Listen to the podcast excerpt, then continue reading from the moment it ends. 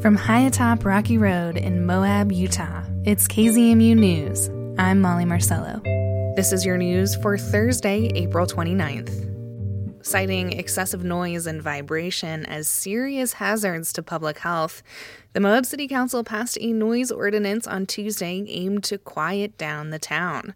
The city's noise provisions passed one week after the county implemented their own noise ordinance and made restrictions on ATV related businesses. Unlike the county, the city has not put additional restrictions on ATV businesses, but their noise ordinance does aim to reduce the overall sound of the vehicles. City and county elected officials have received what they've called a historic amount of public comment related to noise and ATVs. This type of recreation has experienced a boom in recent years. We're trying to embrace our full spectrum of recreation opportunities that we provide here in Moab. Moab City Mayor Emily Niehaus. She said this noise ordinance is the next step, in addition to the speed limits the county and city enacted on off highway vehicles last year. And so I just want the motorized community to, to hear loud and clear from me and this council that we're not trying to reject this type of recreation but rather we're trying to just create the the boundaries around this recreation just like all other recreation has boundaries as well. The city's new noise ordinance shifts between daytime and nighttime hours. Vehicles under 10,000 pounds cannot exceed 92 dBA in the daytime when measured from a stationary test, but at night, from 8 p.m. to 7 a.m., those vehicles cannot exceed 85 dBA. Off highway vehicle advocacy groups have said that it's unreasonable to enact any noise limitations under 96 dBA. These tighter restrictions at Moab City mean that ATV businesses or private owners will likely need quieter vehicles or make adjustments on them in order to comply with the noise ordinance. Commercial businesses can apply for a time extension and they can have up to one year to bring their vehicles into compliance.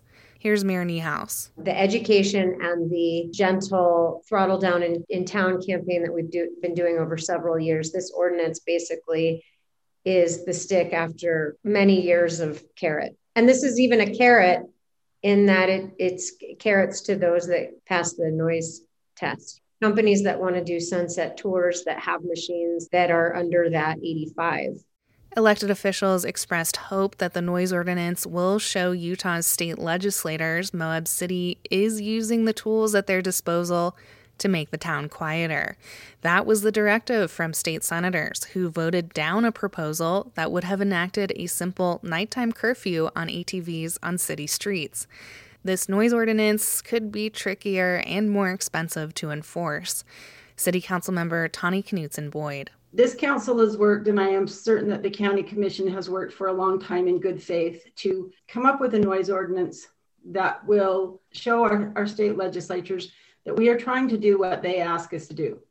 We are trying to use the tools that, that we have at our disposal during Tuesday's meeting, Knuteson Boyd listed a few incidents this year that have her feeling like at times people are not treating Moab with the quote respect it deserves.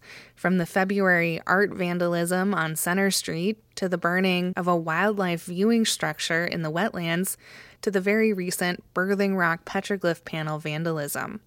For Knuteson Boyd, the noise ordinance is about respecting the citizens of Moab. All we are trying to do with this is make make our citizens' lives as calm and peaceful as possible.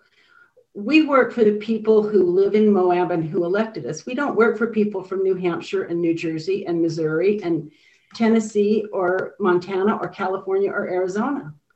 Yes, we want them to come and visit and we want them to enjoy it. But these are our rules. Yes, come visit, but please respect our, our residents in our town. You can read Moab City's noise ordinance in the show notes of today's news on our website and podcast. Under the Biden administration, the U.S. has rejoined the Paris Climate Agreement and raised awareness of environmental justice. The president appointed Deb Haaland as his Secretary of the Interior, as Ron Dungan with our partners at KJZZ reports, a corner of Haaland's home state of New Mexico may offer some insight into the administration's environmental policy. There's not much left to drill. About 90% of the Chaco Canyon region has been leased out for oil and gas drilling over the years, and people who live in this corner of northwest New Mexico have started to push back against the pollution. Fighting oil and gas was challenging during the Trump administration when the Bureau of Land Management offered up vast stretches of public lands to fossil fuel companies.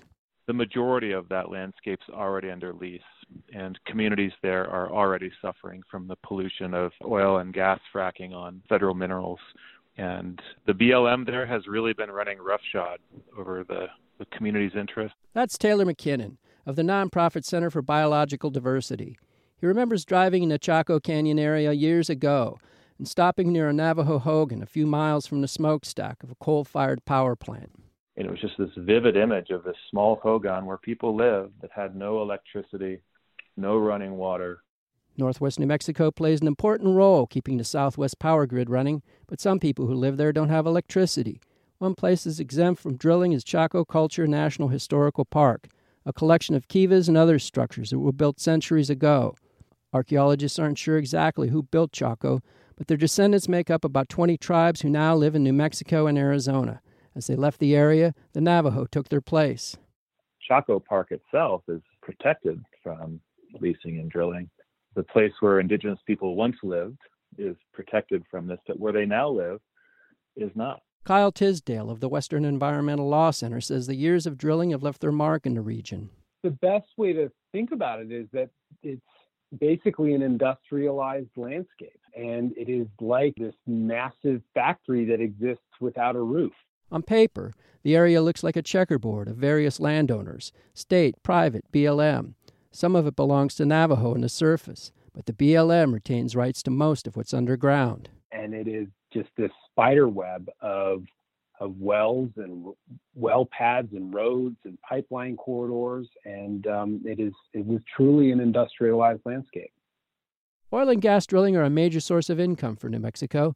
Interior Secretary Haaland told the Washington Post she understands that climate change may drive energy policy, but she cares about, quote, every single job the drilling industry provides. So this is not a situation where, with the flip of a switch, you know, the oil and gas development on public lands can come to an end. It's complicated. Conservationists say Biden's moratorium on new leases won't cause job losses because the company stockpiled leases during the Trump administration. But a fracking ban could make the oil and gas in those leases difficult to access. You know, the oil and gas program in general, I think, is broken. My perspective is the timeline of the climate crisis demands that we end oil and gas. And, and there's an opportunity here, I think, to either manage that decline or have a really chaotic decline. Joseph Schremmer is an assistant professor of law at the University of New Mexico.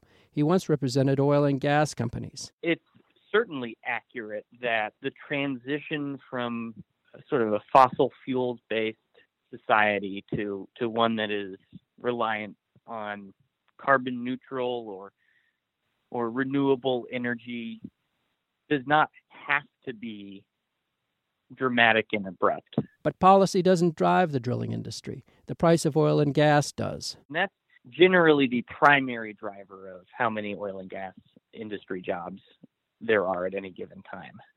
So far, as Biden sets environmental policy goals, it looks like he's getting ready for a marathon, not a sprint. But just about everything the Trump administration did is under review, and it's important to remember that a lot of factors, such as oil and gas prices, will be out of Biden's control. Ron Dungan, KJZZ News, Phoenix.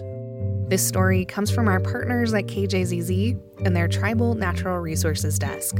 And that's the news for Thursday, April 29th. Get your community powered journalism Monday through Friday at noon and 7. You can also find KZMU News anytime online at kzmu.org or wherever you listen to podcasts.